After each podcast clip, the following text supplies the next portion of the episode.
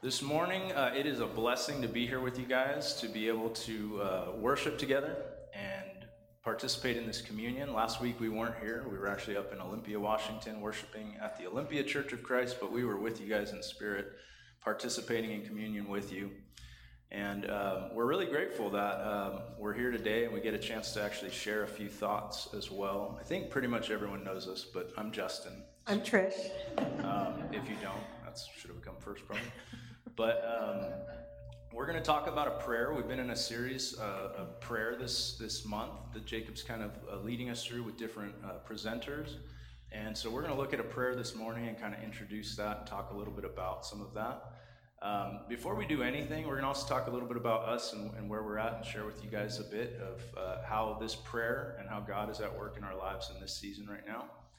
Um, before we do anything, though, we do want to have everything we do and say today to be rooted in the person of Jesus and the words of Jesus. And so I just want to begin with a scripture reading here. This actually comes right after the passage that uh, Wade just read for us in, in Mark 14, where Jesus has his Last Supper with his uh, disciples. And then right after that, I'm going to pick up in verse 32. And they went to a place called Gethsemane. And Jesus said to his disciples, Sit here while I pray. And he took with him Peter and James and John, and began to be greatly distressed and troubled. And he said to them, My soul is very sorrowful, even to death. Remain here and watch. And going a little farther, he fell on the ground and prayed that if it were possible, the hour might pass from him. And he said, Abba, Father, all things are possible for you. Remove this cup from me. Yet, not what I will, but what you will. You guys join me, let's pray. Father God, um, all to you we surrender. Uh, as we've been singing this morning, that is where our hearts at, are at today. We want to give you everything our heart, our mind, our soul, our strength. We want to give it all to you. We want to trust in you and let you lead us. And so, God, this morning, as we take a look at, uh, at your word, as we look at our prayer lives, as we consider discipleship and apprenticeship to Jesus, I pray that you would use Trish and myself to uh, share some thoughts that are from you and from your spirit, and that you would speak through us today and that it would be you leading us in prayer and you leading this message today. So thank you, God, so much for Jesus, and thank you for this time here this morning. We pray all this in Jesus' name. Amen. Amen. So, the prayer that Justin and I will be introducing to you guys today is the Wesley Covenant Prayer. And what we're going to do is touch very briefly a little bit on the historical background of the prayer, uh, the theological background, and then how we can apply this um, in our own lives. I, there should be a copy uh, on your seat or next to you of this prayer, um, but I'm going to go ahead and read it so we can hear it in its entirety.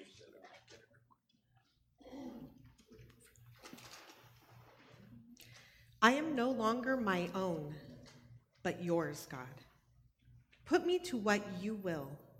Rank me with whom you will. Put me to doing, put me to suffering.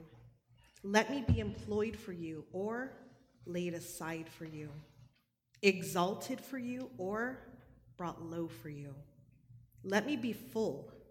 Let me be empty. Let me have all things. Let me have nothing.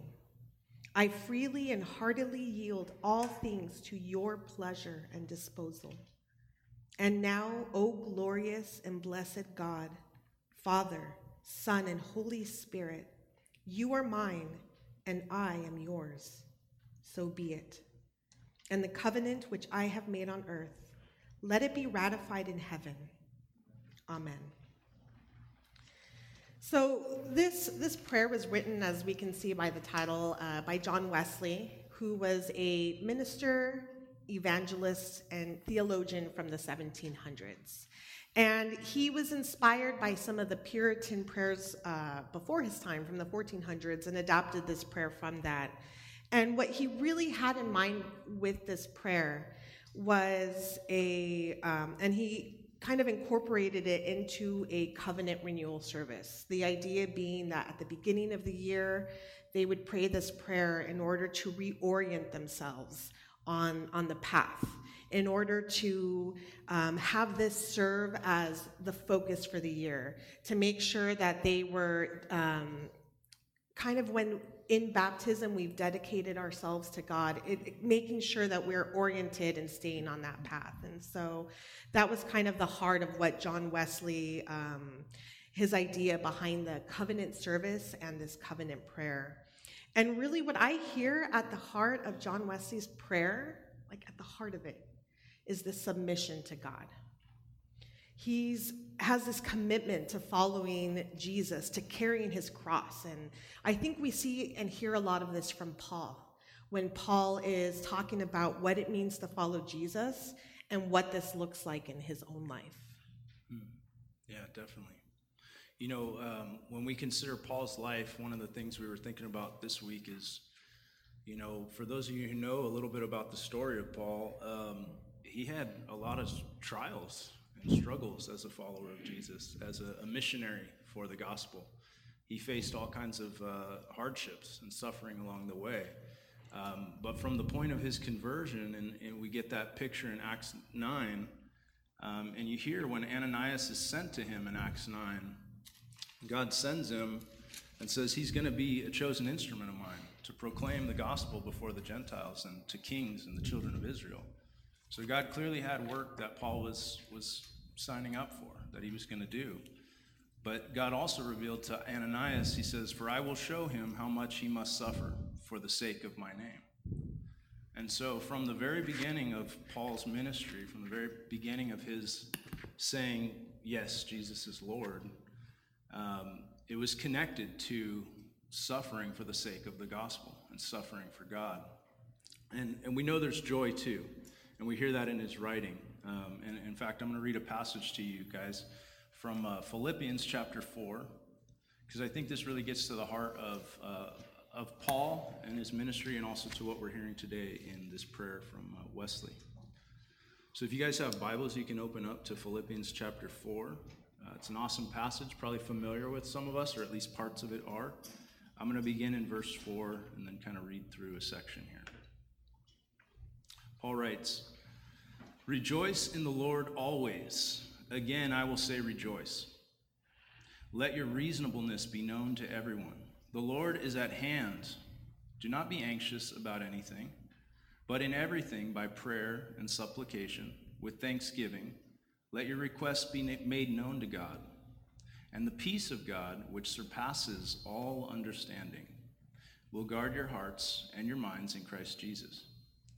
Finally, brothers and sisters, whatever is true, whatever is honorable, whatever is just, whatever is pure, whatever is lovely, whatever is commendable, if there is any excellence, if there is anything worthy of praise, think about these things.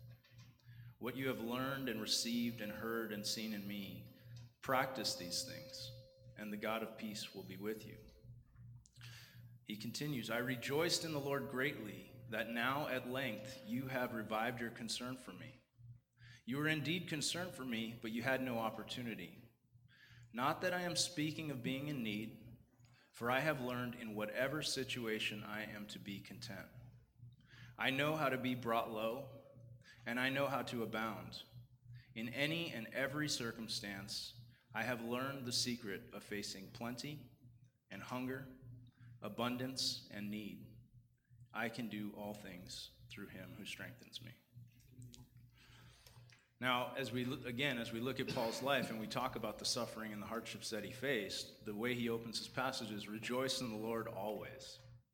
I mean, I think we can say that there's some things in his life that he had to face that would be difficult to rejoice about. But Paul says, rejoice always. I'll say it again, rejoice. This is what it looks like to live for Christ. Don't be anxious. We, we pray, and, and with thanksgiving, we'll, we'll be, make our requests known to God.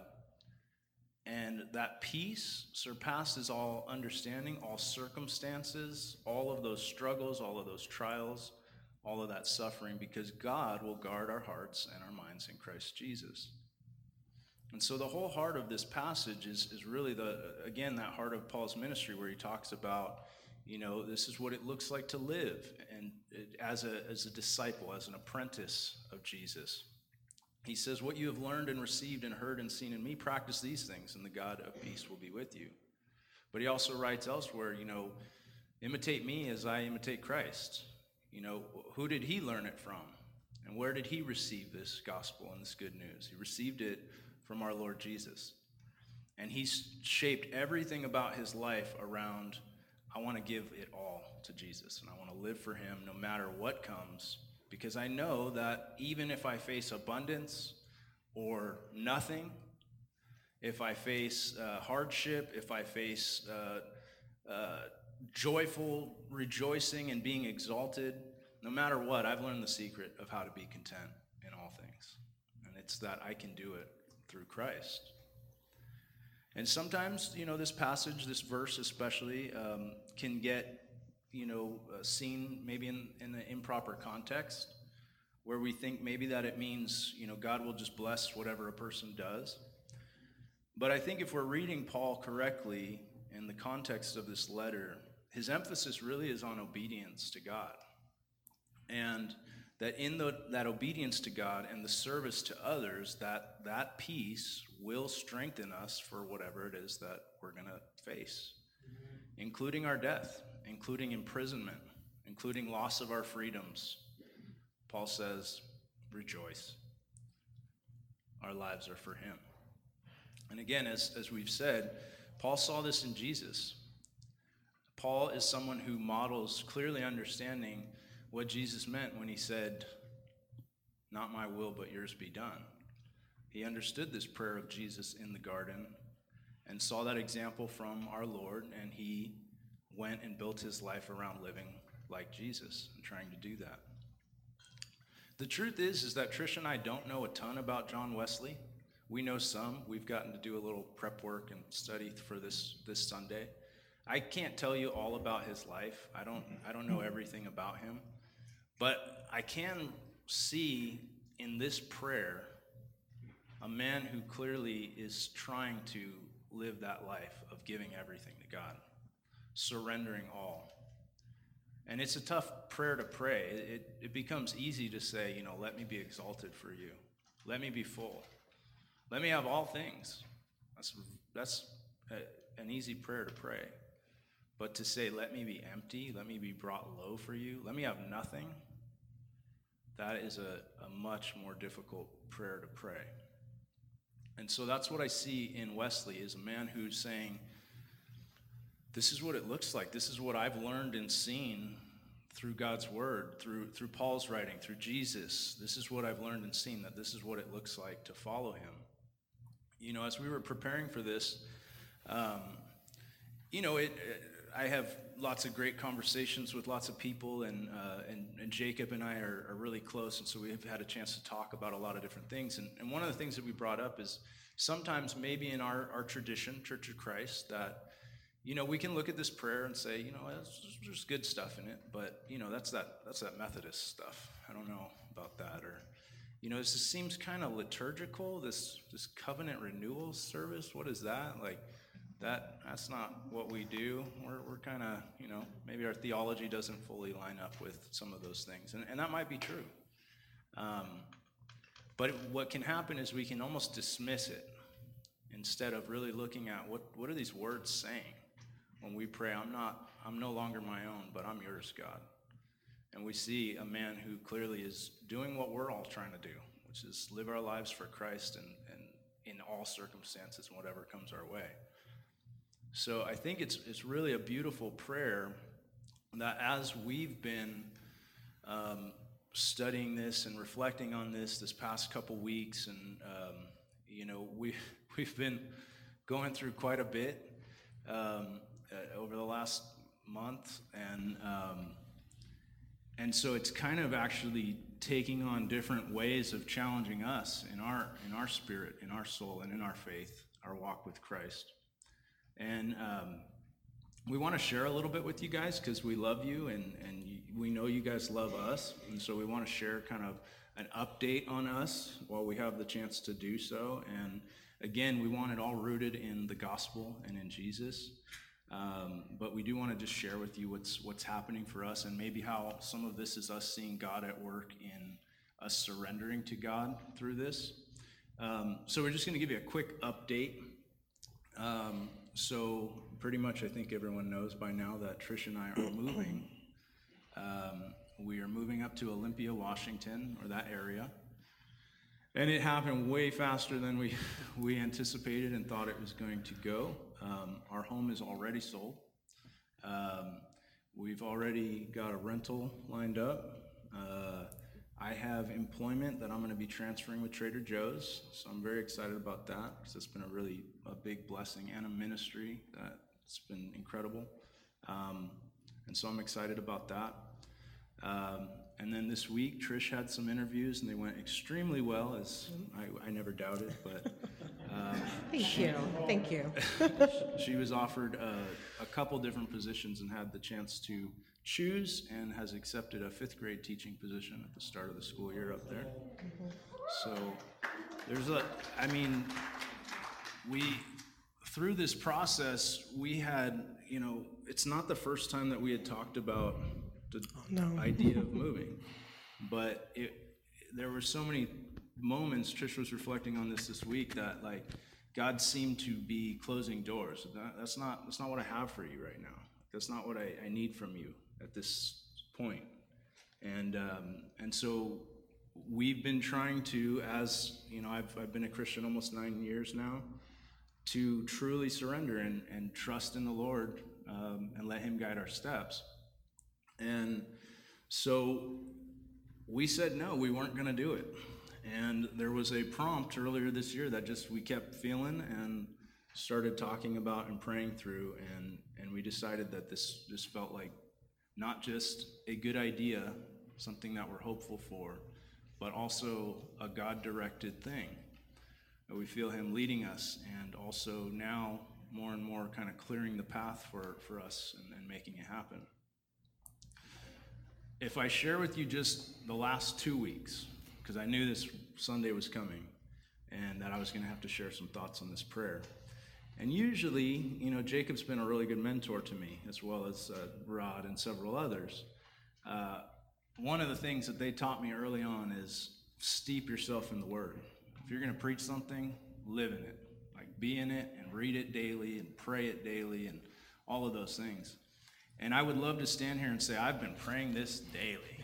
And it's, let me show you all the ways. But the truth is, it's, we have probably not made as much time for it as, as we should have. We've been praying it, but not quite on that same sort of daily uh, disciplined sort of uh, concept. And one of the things I've noticed with myself is there's a lot that goes on when you're moving, and especially across states. And um, I have this tendency for control, and I uh, start to like you know just take charge of and grab a hold of everything.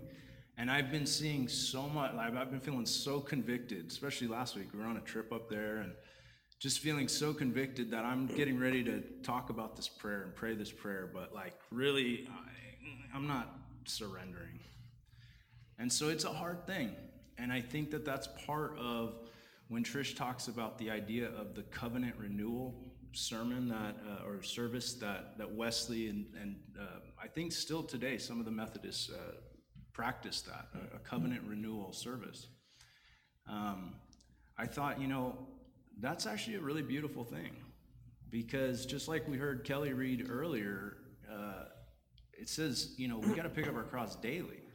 Daily. Like we we know um, the saving grace of Jesus and, and, accepting him as Lord of our life and being washed in those waters of baptism, we know that we don't work for our, our grace or our salvation, but we do commit to that covenant. Mm-hmm. We say we want to follow you, Jesus, in everything. And and it's tough because it there's all kinds of things that will compete for Jesus' reign in our lives. And so I think this prayer can be a really beautiful thing as we apply it to our lives to think about, not necessarily that it has to be some liturgical model or that it has to be this exact prayer or things like that, but the idea of surrendering our lives, the idea of recommitting and reminding ourselves what is the covenant that we signed up for to begin with? What did we say when we said Jesus is Lord? What did that mean?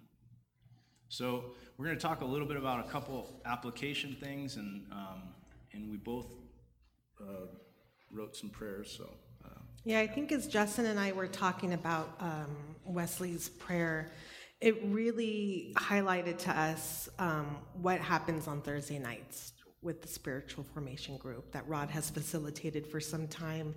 This idea of praying through scripture and deepening your faith and, and, and writing out those prayers and, and, and basing them on the words of Jesus. And we, we kind of had seen Wesley's prayer as doing that taking scripture and and and praying to God. And so, um, one of the things I've really appreciated, I've gotten to be part of this Thursday night group, is the opportunity not just to write prayers through scripture, but to listen to other people's prayers, um, because sometimes we don't always have the words. Like we have that, we know it's there, but we don't quite have the words. And and when we can look at prayers like Wesley's covenant, where he's using maybe the words and the language and saying the things that we want to say, when we're with our Thursday night group and we're sharing prayers and we're we're hearing how other people express it, I think that can be very powerful. Um, and keeping up this conversation with God and deepening our, our prayer life and and our, our commitment with Him. And so, in that vein, Justin and I wrote our own prayers, um, kind of modeling what Wesley did in, in writing a prayer of surrender to God. Um, I'm going to go ahead and share my prayer first. And uh, Lord God, I surrender all to you. I no longer live to randomly flitter through life, serving my own needs and desires. I am mine no more. I surrender all. You set forth my path and the people in my life. Wherever you say to go or not go, whatever you say to do or not do, whenever you say it's time or not time, I surrender all. Lord, whether I am dignified for you or despised, whether I am full or I am empty, whether I suffer or that cup be taken from me, I surrender all. Your will be done, Lord God. I know that all things are possible through you. And as I live each day in the tension between the things of the Spirit and earthly human desires, I pray for your will to be done. I surrender all. You are mighty. You are holy. You are the great I am. And just as in my baptism, I continue to pledge to follow Jesus, Son of God, the risen King, Lord of my life. I surrender all. In his holy name, amen. let's continue. Let's continue the prayer. My Father, guys hear me? Okay. My Father, my Lord, my King, my Savior, Alpha and Omega, the one true and living God, my life is completely yours. It is only by you that I live and move and that my heart beats and that I have breath. It is only by your incredible creation and plan that you thought the world had a place for me and that you have watched over my steps and led me to a depth of faith in Jesus that I find myself today. It is only by your providence and power that you could use my life to be a positive impact in the kingdom purposes that you have been working through me. It is only by you that I have any of the gifts or abilities that I have. And if my life has been a blessing to anyone else, it is only because you have allowed it to be so. When I gave my life to Jesus, I eagerly said, I want to know Christ and the power of his rising. And in those waters of baptism, I died and was buried. And in doing so, I made the choice to also say, I will share in his suffering and conform to his death. I surrendered all to you. But much like vows said at a wedding, we get tested, we get forgetful, we get distracted. Some days the vows are right there in the forefront of our minds, but if we're honest, they are simply words that we uttered someday, some years ago. We know we're married, but we don't really remember to truly live out the vows daily. We are so unbelievably rich and blessed, especially here in the U.S., that we grumble at any sort of encroachment of our freedom and autonomy, and we completely lose sight, thank you, of the fact that we gave over our entire lives to a king to rule over us. That was the covenant that we made when we said, Jesus be Lord of my life. And you are a great king. You are a king who rules with justice and mercy. You are a king who knows your people and desires to be known by your people. You are the way, the truth, and the life. Lord, I want to continue to be used by you. I want to be known as an ambassador for Christ who makes a difference in your church and in bringing more people to know Jesus. I want to make an impact in people's lives for good, and if I'm being truthful, I want them to feel gratitude that I was in their life. I want to be a hero to my kids, and I want them to think highly of me as their dad and to want a close relationship with me. I want my wife to be so fulfilled in her marriage to me and to love having me as her husband and to notice how capable I am and how much skill and intelligence that I have as the man of her life. But if I'm honest, I also think I'm right all the time. I think I know which way is best, I want people to listen to me and to hear my opinion and then go in the direction that I'm leading because, of course, they should want to follow me. God, I keep trying to take the wheel from you. This is one of my great struggles in my faith. Like a dog pulling on a leash, I keep trying to jerk you where I want to go instead of learning to just walk with you and work with you and watch how you do it and to remember my place as servant to my master. Father, I want your will to be done in my life. I want your will to be done all across the earth just as perfectly as it is done in heaven. I want to continue to grow in my apprenticeship to you, Jesus. I want to freely and heartily yield all things to your pleasure and disposal. I want to be ready to be laid aside for you, to be brought low for you. I want to be ready to have nothing, and if it is your will, to suffer for your sake. Father, today I renew this covenant with you. Wherever I go, whatever I do, whomever I meet, I want to be somewhere working for my Lord. I pray that as I grow in my discipleship, I get better at self denial and I get better at surrendering to your will, no matter what the circumstances are in life. I pray that your kingdom would be glorified, even if it means me being laid aside to make it happen. Glorious Father, Son, and Holy Spirit, have your own way in me. Keep me forever reminded of the covenant that I have made with you, and may my steps be worship, my thoughts be praise, and my words bring honor to your name. I pray that I would live out this covenant faithfully and that it would ring true in heaven. And I pray all of this in Jesus' name. Amen. These are things we have seen and learned from Jesus and that we have seen and learned from you. And that has been transforming our prayer life and our discipleship. And so I know there's many in this church who practice this discipline of praying through scripture and writing prayers and um, that process. And I, we want to encourage you um, one, if you don't, it, it really is a, a beautiful practice to help us go deeper in our prayer lives to start to even maybe transform how we pray and the words we pray because we allow God to start the conversation through His Word. And that's a, that in itself is an act of surrender. But also, in learning to pray like this, I think we get better at surrender. I think we get better at remembering that God is our King and we want His kingdom to come and His will to be done. And those become very um, nice phrases to say at church, but they become much harder things to live out when we leave. And so we want to invite you this week to, uh, to pray, to write a prayer in the same spirit of, of this prayer, of Wesley's prayer. What, I, what I'd really like to see is for to spend a couple days with these words from Wesley. Read it, pray it, let it be a part of your prayer life this week. And then, in that same spirit, maybe it's reflecting on other passages of scripture you're reading, which is great.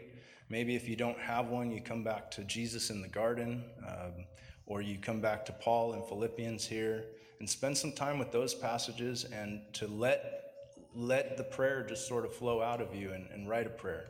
And I'd really encourage you to share it because uh, that's another big part of how we bless each other and encourage one another. Um, I think that's most of what we had for you guys today in terms of our thoughts on this. Um, I first came across this prayer a few years back from a sermon Jacob was preaching, or, or maybe even just from one of our conversations, and it's been in my phone since then. So um, it was kind of cool when Jacob asked us to do this one because it's, it's one that I it resonated with me a lot early on in my my faith, um, and and yeah, just uh, it's it's been a good prayer and how God's shaping us, challenging us in what it looks like to surrender and some specific areas of that. Um, so we're going to sing, I think, another song. Uh, I, I, didn't quite give you the timeline, so I do want to just be clear with you guys that uh, actually, today is going to be Trish and I, our last Sunday here in Livermore as residents. Uh, we are moving on Friday. So, Friday morning, we begin our trek up. And it's been such a privilege and a joy to be here. Um, and this is, this is my family in a way that, that I, like any other family, and, and I definitely, uh, it's been a, a, bittersweet sort of thing for us. But um, we're to stay connected. We definitely plan to do that and to uh, to share prayers. We've we've learned through pandemic that we can do some things at a distance, and so we're to lean into that a little bit and be a part of this church. And uh, we will be joining you every week in communion. Um, so uh, it's been such a blessing to be here. Thank you guys so much for for everything, for all your love for our family. Um, just a quick prayer as we close out and then go to uh, singing here. Lord God, uh, we love you so much. Um, and we want our lives to just be all for you and about you. We want you to be glorified in everything we do and say, how we love people, how we love even the least of these. Father, we want you to take control and um, just lead us, lead us deeper, God. Um, yeah, continue to help us to be more like Jesus. Um, we love you, Lord. Thank you so much for this time this morning, this time in worship together, and uh, be with us as we go from here. In Jesus' name.